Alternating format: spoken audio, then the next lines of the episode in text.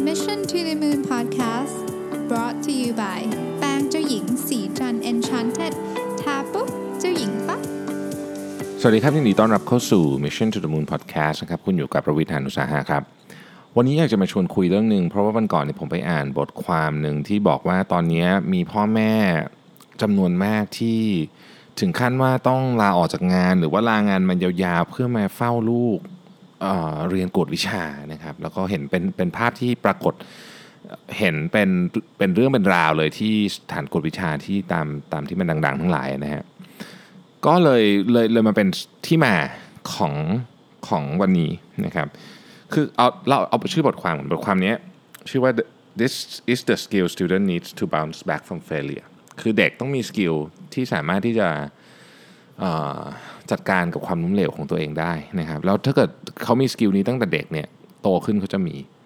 ซึ่งในการเรียนขั้นตอนของการเรียนและโดยเฉพาะการสอบผ่านช่วงมัธยมปลายเข้ามหาวิทยาลัยแม้แต่การเรียนในมหาวิทยาลัยเองเนี่ยมันเป็นโอกาสที่ดีเลยในการที่จะได้ฝึก skill นี้ แน่นอนว่า skill นี้มันไม่ได้เกิดขึ้นมาโดยเด็กคนเดียว แต่ว่าต้องผ่านกระบวนการทางความคิดของพ่อแม่ผู้ปกครองด้วยนะครับผมเล่าก่อนก่อนจะไปสู่เนื้อหาตรงนี้ผมเล่าให้ฟังนิดนึงก่อนว่า ผมก็เป็นคนที่เรียนกวดวิชาเยอะนะสมัยตอนเด็กๆแต่อาจจะไม่ดูเดือดเท่าเด็กยุคนี้แต่ว่าก็ก็เรียนเยอะพอสมควรนะครับไม่ไม่ถึงขนาดที่ที่ต้องมีคนไปเฝ้าอะนะยุคผมก็ไม่มีพ่อแม่ใครไปเฝ้า แต่เราก็ไปเรียน แต่ก็คงไม่ได้เยอะขนาดเด็กยุคนี้ แต่ทั้งหมดทั้งมวลเนี่ยครับวันก่อนมีคนพิมพ์เข้ามาในกลุ่มที่กลุ่มของคณะผมะนะบอกว่าเด็กม .6 บ้านเราอะเรียนเรียนเลขยากกว่าเด็ก MIT คือคือมันเป็นอะไรที่แบบ คือคนนี้ก็จบ MIT ใช่ไหมแล้วเขาบอกว่าเลขที่ม .6 เนี่ยยากกว่าเลขเลขที่เขาไปเรียน MIT นะฮะซึ่งซึ่งมันเป็นอะไรที่สะท้อนภาคการศึกษาของบ้านเรามากนะแล้วตอนนี้เราเหมือนจะจะยิ่งเน้นย้ำเรื่องนั้นเข้าไปอีกด้วยด้วยการอ,อัดวิชาการเข้าไปเพิ่มเนี่ยครับซึ่งโดยส่วนตัวแล้วผมต้องบอกเลยว่าผมคิดว่าเราเรียนยากเกินไปนะฮะผมผมค่อนข้างที่จะ ที่จะอยากให้ให้กระทรวงปรับหลักสูตรอยู่แล้วนะครับผมผมเชียร์ว่าแบบเฮ้ยควรจะลดควรจะลดจำนวนหน่วยกิจลงอย่างในมหาวิทยาลัยปัจจุบันเราเรียนกัน 140 หน่วยกิจใช่ไหมถ้าจำไม่ผิดเนี่ยเพราะว่ามันเยอะไปนะครับ แต่ว่าไม่ใช่แค่หน่วยกิจเยอะมันเป็นเนื้อหาด้วย ผมเคยเล่าเรื่องโจกเรื่องหนึ่งให้ฟัง ไม่แน่ใจว่าเคยเล่าในพอดแคสต์หรือเปล่าที่บอกว่าตอนผมไปสมัครเรียนปริญญาโทฮะผมก็ทรานสคริปต์ตอนที่เรียนวิศวะตอนปริญญาตรีมา เราก็นั่งดูวิชาที่เรียนนะแล้วผมก็มีวิชาหนึ่งมันเป็นตัวย่อ ENG MAG WAV แยกกัน 3คำ ENG MAG WAV อะไรประมาณนี้นะฮะผมนี่คือทรานสคริปต์ของตัวเองนะ แล้วผมก็ไปนั่งดูนี่แล้วผมก็แบบ วิชานี้มันคือวิชาอะไรอะ่ะ คือเรียนจบทางวิชาแล้วยังนึกชื่อวิชาไม่ออกจากชื่อตัวย่ออต้องโทรไปถามเพื่อนให้วิชานี้คือวิชาอะไรนะครับมันคือ electromagnetic wave รู้สึกมันชื่อประมาณเนี้ย ink mag wave คือแบบเออ รรู้สึกว่าแบบมันสะท้อนมากเลยว่าแบบ คือเราได้อะไรจากการเรียนเยอะนะแต่ว่าวิชาการมันจะเข้มเกินไป เราได้กระบวนการทางความคิดเยอะ มันก็เลยเป็นที่มาว่าเฮ้ยปัญหานี้ไม่ได้มีเฉพาะที่ที่ประเทศไทยนะครับที่ต่างประเทศก็มีอย่างในอเมริกาเองเนี่ยเขาก็ไปสำรวจนะครับว่าเด็กเนี่ยเครียดเครียดไหมในการเรียนคือ ไม่ใช่แค่เครียดนะครับบอกว่ารู้สึกว่า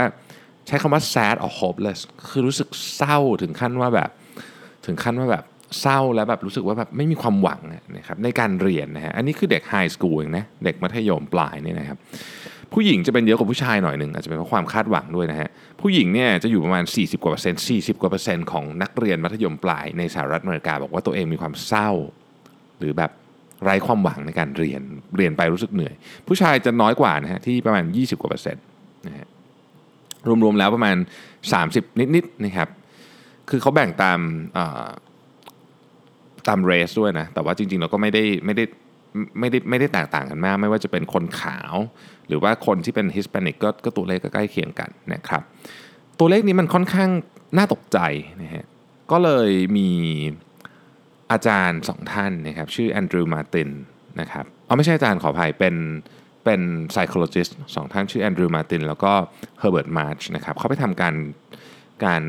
ทดลอง ไปทำการเก็บข้อมูลแล้วก็ไปทำการเหมือนกับมีการคล้ายๆกับทำงานวิชาการนะซึ่งเป็นระยะยาวนะครับทำงานร่วมกับทั้งอาจารย์ ทั้งครู ทั้งโรงเรียน ทั้งตัวเด็กเองอะไรพวกนี้เนี่ยนะฮะคือเขาบอกว่า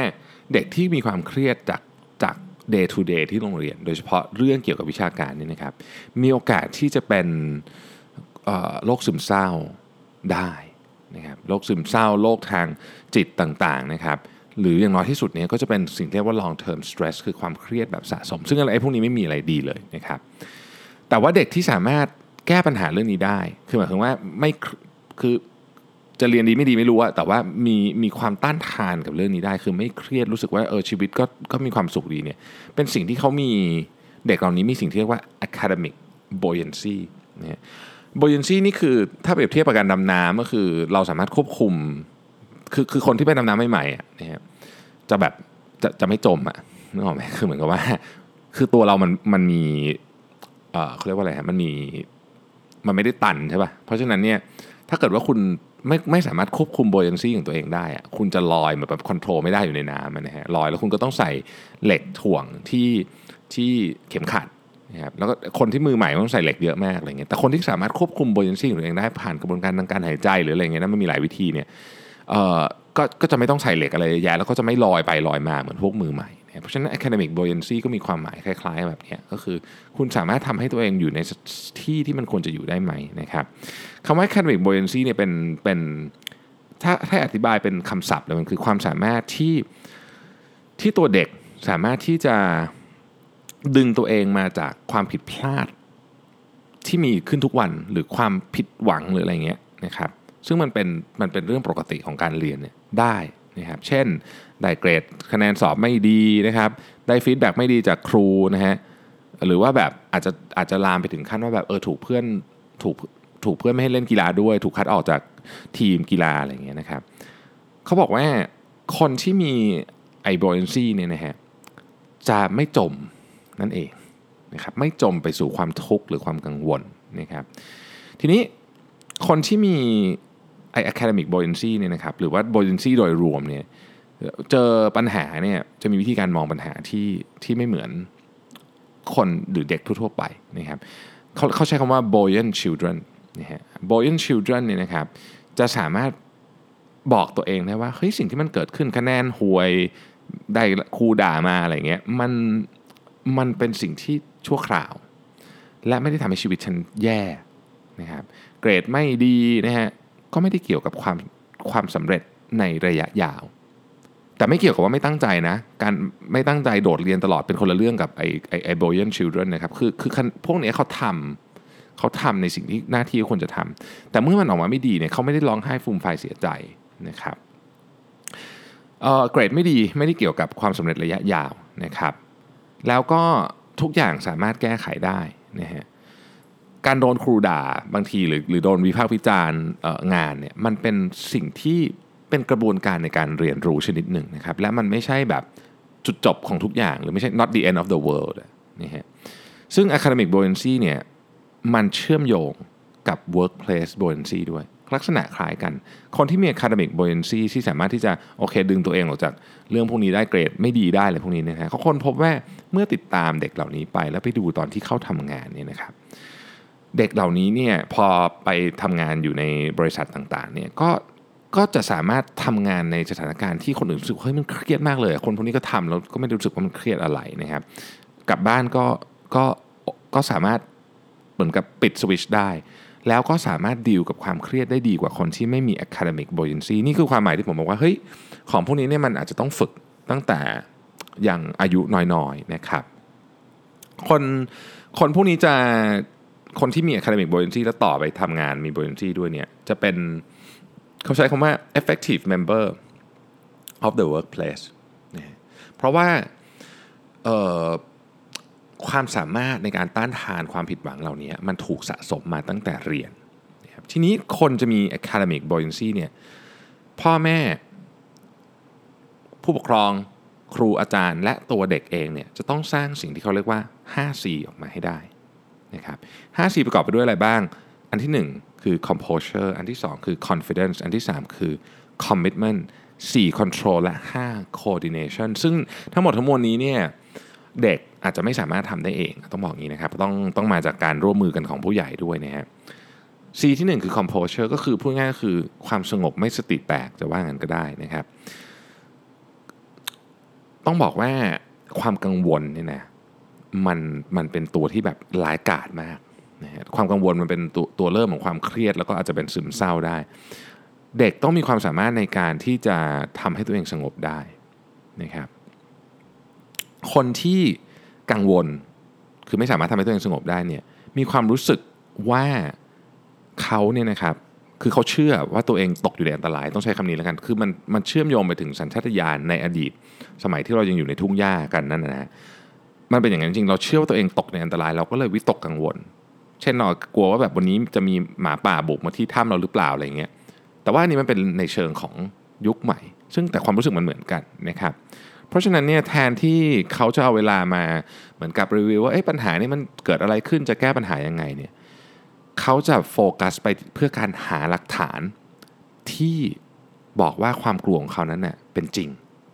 เป็นคนละเรื่องกันนะฮะแทนที่จะ โฟกัสไปที่การแก้ปัญหาเนี่ยคนที่กังวลมากๆจะโฟกัสไปที่การหาหลักฐานมาสนับสนุนความเชื่อของตัวเองว่าสิ่งที่ฉันกังวลเนี่ยมันถูกต้องแล้ว มันควรจะต้องกังวลนะแอบแล้วเห็นภาพไหมฮะผมก็นึกมาถึงตัวเองเออเราก็เป็นอย่างนั้นเหมือนกันนะตอนเด็กๆ แต่ว่าเนื่องจากว่า อันนี้ผมบอกเลยว่าเรื่องนี้เป็นประเด็นสำคัญมาก คุณพ่อคุณแม่ผมเนี่ยอยากให้ทุกคนคือพี่น้องผมเรียนเก่งหมด คุณพ่อคุณแม่ผมก็อยากให้ผม entrance ติดอะไรอย่างเงี้ยแต่ว่าไม่เคยได้ยินแม้แต่ครั้งเดียวที่คุณพ่อคุณแม่ พูดทำนองว่าแบบถ้าถ้าถ้า entrance ไม่ติดแล้วแบบชีวิตจะล่มสลายหรืออะไรแบบนี้ไม่มีนะครับคือผมก็เครียดของผมประมาณหนึ่งแต่ถ้าเกิดคุณพ่อคุณแม่มากดดันด้วยนี่จะเครียดมากถูกไหมมันจะรู้สึกแบบเหมือนกับเฮ้ยถ้าเกิดฉันเอนไม่ติดฉันต้องแบบตายแน่อะไรเงี้ยแต่ว่าถ้าพ่อแม่เข้าใจก็จะอธิบายให้ฟังได้ว่าอ๋อเฮ้ยจริงๆมันก็โอเค ลูกก็ต้องตั้งใจทำให้ดีสุดนะมันเป็นหน้าที่ของเราอยู่แล้ว แต่ว่าสมมุติว่ามันเกิดอะไรขึ้นมา ก็ not the end of the world และในความเป็นจริงเนี่ยเรามาดูกันวันนี้นะฮะผมเนี่ยจบมา 20 ปีละก็มาดูเพื่อนที่เรียนหนังสือมาด้วยกันทั้งในมหาวิทยาลัยที่ที่ที่เรียนคณะเดียวกันมาหรือต่างมหาวิทยาลัยอะไรอย่างเงี้ยเรามาดูคนที่ประสบความสำเร็จที่สุดเอาวัดวัดจากอะไรวัดจากจุดที่เขาเริ่มต้นมาถึงตอนนี้แล้วกันเนาะโดย factor in ว่าเขามีคนช่วยอะไรต่างๆนานาพวกนี้แบบบ้านรวยบ้านไม่รวยอะไรพวกนี้ทั้งหมดเนี่ยกลุ่มที่อยู่ในคนที่ต้องเรียกว่าประสบความสำเร็จมากที่สุด นะฮะไม่ไม่ใช่ว่าวันนี้รวยที่สุด แต่ว่ามาจากจุดที่ตัวเองเริ่มต้นได้ไกลที่สุดเนี่ยผมคิดว่าเป็นกลุ่มเด็กที่เกรดไม่ค่อยดี หรือไม่ได้จบในมหาวิทยาลัยดังด้วยซ้ำไปได้ไกลสุด ไม่ใช่ทุกคนคือคนที่เกรดดีๆ ก็ไปไกลก็มี แต่ว่านี่ผมพูดถึงสิ่งที่ผม observe ด้วยตัวเอง ในบรรดาเพื่อนที่เราเห็นกันทั้งหมด ดังนั้นนี่เกรดไม่ได้เป็นตัวตัดสินชีวิตก็จริง แต่ว่าความตั้งใจต่างหากที่เป็นนะครับบังเอิญความตั้งใจบางอย่างเนี่ยมันอาจจะสะท้อนมาในเกรดได้ แต่ไม่ใช่ทั้งหมดซะทีเดียวนะเออคือมันมีคนเรามันมีชีวิตหลายมุมอะฮะมันไม่ได้ทดสอบกันด้วยเกรด A B C D อย่างเดียว เพราะฉะนั้นการทำให้เด็กทุกคนมีความสามารถที่จะสงบจิตสงบใจของตัวเองได้ และไม่กังวลจนเกินจึงเป็นเรื่องที่สำคัญมากนะครับหนึ่งในทริคที่ ผมคิดว่า work มากแล้วต้องควรจะต้องสอนตั้งแต่เด็ก ๆ เลยคือเรื่องของการทำสมาธิ อันนี้เป็นเรื่องที่ดีจริงๆนะ meditation เนี่ยซึ่งมันก็พิสูจน์มาแล้วว่ามันสามารถแก้เรื่องนี้ได้นะครับ อันที่สองคือ confidence ฮะ confidence คือความมั่นใจนะครับความมั่นใจความมั่นใจว่าเขาเนี่ยเข้าใจเรื่องที่เรียน ขอเน้นคำว่าเข้าใจนะฮะคืออย่างนี้สมมติว่าสมมติว่าเด็กเนี่ยเขาเขาเชื่อมั่นเขามั่นใจว่าเลขเป็นวิชาที่เขาถนัด เขามั่นใจว่าเขาเข้าใจศาสตร์ของเลข แต่ปรากฏว่าเฮ้ยสอบออกมาปุ๊บคะแนนมันไม่ดี แต่ถ้าเขามั่นใจนะครับ ถ้าเรามีวิธีการสามารถทำให้เขามั่นใจได้ แล้วตัวเขาเองก็สามารถทำให้ตัวเองมั่นใจได้ว่าเฮ้ยฉันเข้าใจเลขดีเนี่ยเขาจะเขาเขาจะเข้าใจเลยว่าไอ้คะแนนที่ไม่ดีนี่มันเป็น temporary อะมันเป็นของชั่วคราวอะนะครับเขาสามารถที่จะอยู่บนเส้นทางนี้เรียนวิชานี้ได้ดี ถ้าเกิดเขาปรับปรุงกระบวนการ แต่ไม่ใช่ว่าเขาไม่เก่งเลขนะมันไม่เหมือนกันนะ คือถ้าเกิดเด็กรู้สึกว่าตัวเองไม่เก่งเลขเมื่อไหร่ปุ๊บเนี่ยมันจะกลายเป็นคล้ายๆกับมันจะฝังเข้าไปในความเชื่อฮะแล้วคราวนี้ก็จะไม่ก็จะเละไปเลยนะฮะแล้วก็จะเครียดเนี่ยอันที่สามคือ commitment นะครับ commitment เนี่ยถ้าให้อ่านความหมายของบทความนี้มันหมายถึงอารมณ์ประมาณ grit คือความคือความเชื่อว่าแบบเฮ้ยฉันจะสู้ล้มฉันก็สู้ขึ้นมาไม่มีอะไรอะของมันพลาดได้ก็ล้มขึ้นมาสู้ต่อ อันนี้คือคำว่า commitment นะ commitment สู่เป้าหมาย ซึ่งมองผิวๆแล้วมันอาจจะคล้ายๆกับความขยัน แต่ถ้ามองลึกลงไปเนี่ยนะครับ ในเชิงความรู้สึกเนี่ยมันคือว่าโอเคแหละ คือคนเราก็ล้มเหลวได้ และความล้มเหลวตอนนี้เนี่ยไม่ได้หมายความว่าฉันจะล้มเหลวตลอดไปในอนาคต มันไม่ใช่เป็น domino effect ที่ล้มครั้งนึงแล้วล้มหมดทั้งกระดานก็โอเคล้มเหลวก็อาถาม feedback คนมาดูซิว่าจะปรับปรุงไงได้บ้าง ไอ้เนี่ยฮะคือ commitment ซึ่งต้องบอกเลยว่า skill นี้สำคัญสุดๆเลยเมื่อออกมาทำงานเนี่ยพอทำงานแล้วเนี่ยมันจะเจอความล้มเหลวมากมายมันมันความซับซ้อนมันสูงมาก เทียบกับเรียนหนังสือไม่มีโจทย์ ไม่มีคำตอบที่ถูกต้อง ไม่รู้ว่าทำเนี่ยคือคำตอบที่ถูกวันนี้พรุ่งนี้ก็อาจจะอาจจะผิดก็ได้ ซึ่งตอนเรียนมันไม่ได้เป็นอย่างนั้น แต่ถ้าเกิดใครที่ไม่มี skill อันนี้คือรู้สึกว่าฉันล้มเหลวแล้วโลกฉันจะถล่มลงมาเนี่ยนะฮะโอ้โหทำงานโดยเฉพาะในยุคนี้นะครับยุคที่อนาคตไม่แน่นอนทุกอย่างเปลี่ยนทุก 3 เดือนเนี่ยยากมาก ยากมากๆ เพราะฉะนั้นคุณพ่อคุณแม่ผู้ปกครองนะครับ skill อันนี้สำคัญที่สุด ผมขอเน้นอีกครั้งนะครับ ไม่ใช่ มันไม่ใช่ความแบบมุทะลุอ่านหนังสือถึงตีสี่ตีห้าไม่ใช่ แต่มันคือ skill ที่บอกว่า โอเค ฉันตั้งใจทำฉันล้ม ฉันก็ไม่เป็นไร ฉันก็ปัดฝุ่นตัวเองขึ้นมา แล้วก็ทำต่อ วนไปวนมาแบบนี้ วิธีการอันหนึ่งที่จะช่วยนะครับเขาให้ trick มาเลยในนี้ คือการเล่นบอร์ดเกมครับ การเล่นบอร์ดเกมช่วยฝึก skill นี้ได้มาก ปัจจุบันนี้บอร์ดเกมค่อนข้างเป็นที่นิยมในเมืองไทย ผมก็เลยรู้สึกว่าเออเฮ้ยมันดีเหมือนกันนะ เพราะฉะนั้นคุณพ่อคุณแม่หาเวลาเล่นบอร์ดเกมกับลูก หรือให้เขาไปเล่นกับเพื่อนก็ได้ ถ้าเกิดว่าเขาไม่ยอมเล่นกับคุณแล้วเนี่ยนะฮะเป็นสิ่งที่ดีนะครับช่วยพัฒนา skill ตัวนี้ เพราะบอร์ดเกมเนี่ยมันไม่มีใครชนะตลอด และก็รู้อยู่แล้วว่า ถ้าตอนนี้ไม่ชนะ เดี๋ยวอาจจะชนะก็ได้ ความรู้สึกอันนี้ครับมันเป็นกระบวนการที่มันเชื่อมกันหมดเนี่ยอันต่อไป control ฮะคือ คือเด็กเนี่ยนะครับต้องมีความเชื่อว่าเขาสามารถที่จะทำผลที่ดีกว่าในอนาคตได้นะครับ แล้วแล้วเขาต้องมีเหมือนกับเหมือนกับการควบคุมอะไรบางอย่างในชีวิตของเขาได้นะฮะเพราะว่าในอนาคตเนี่ยคือเขาจะเรียนรู้สกิลอะไร ไม่ว่าจะเป็นในโรงเรียนหรือนอกโรงเรียนก็ตามเนี่ยมันขึ้นอยู่กับการควบคุมของเขาเองนะครับ คือ เขาจะต้องรู้สึกว่าชีวิตของเขาเนี่ยเรื่องที่เกี่ยวข้องกับเขาเขาควบคุมได้นะฮะถ้าเกิดว่าเด็กเนี่ยนะครับรู้สึกว่าชีวิตฉันแบบทุกอย่าง lose control หมดฉันควบคุมอะไรไม่ได้เลยเนี่ยชีวิตเขาก็จะเครียด อันนี้เป็นอันที่ 4 คือ control นะครับแต่ไม่ได้หมายความว่าเขาต้องได้ทุกอย่างที่ได้นะครับ ไม่เหมือนกันอีกอะคือการ control ตัวเองได้หมายถึงว่า เราสามารถที่จะดูแล สิ่งที่เราต้องการจะทำได้ ผลของมันเป็นยังไงเป็นอีกเรื่องแต่ว่าถ้าเราตั้งใจทำอันนี้เราสามารถทำได้นี่คือ control นะครับอันสุดท้ายคือ coordination นะฮะ coordination เนี่ยคือคือความหมายในในแง่มุมนี้ก็คือสามารถที่จะวางแผนได้ วางแผนบริหารจัดการได้ คนที่เป็น Boyan Children เนี่ยจะมีความสามารถประมาณว่า โอเคเฮ้ยสมมติงานมันเยอะมากเนี่ยต้องแบ่งงานออกเป็นชิ้นเล็กๆนะครับสมมติงานชิ้นหนึ่งมันมี part brainstorming research outline draft feedback นะฮะแล้วก็เป็น final copy สมมตินี่ทำ thesis อย่างเงี้ยต้องสามารถที่จะแบ่งออกมาแล้วก็ทำ deadline เล็ก ๆ ให้แต่ละงานได้จะได้รู้ว่า อ๋อ เฮ้ย จริงๆแล้วเนี่ยฉันทำอันนี้เสร็จก็เสร็จไป 15%ทำอันนี้เสร็จเสร็จไป 30%เขาจะมีความสามารถในการ coordinate แผนงานของชีวิตเขาได้นะครับซึ่งอันเนี้ยก็อาจจะต้องการไกด์จากอาจารย์แล้วก็แล้วก็คุณพ่อคุณแม่นิดหนึ่ง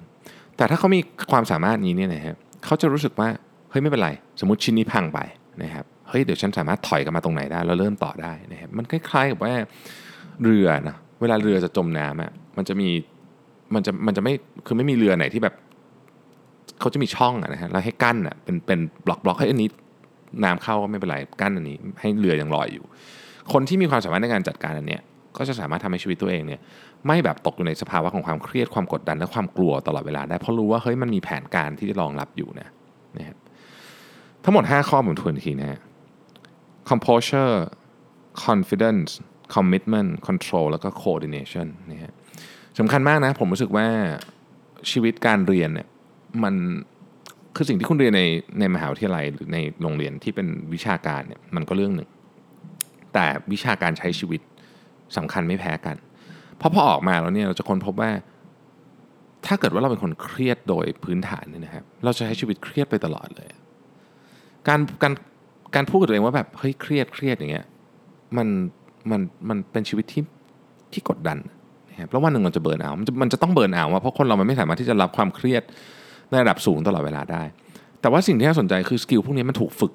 ตั้งแต่ตอนเรียนฮะเพราะฉะนั้นอย่ามองข้ามเรื่องนี้ในตอนเรียนไป เพราะว่า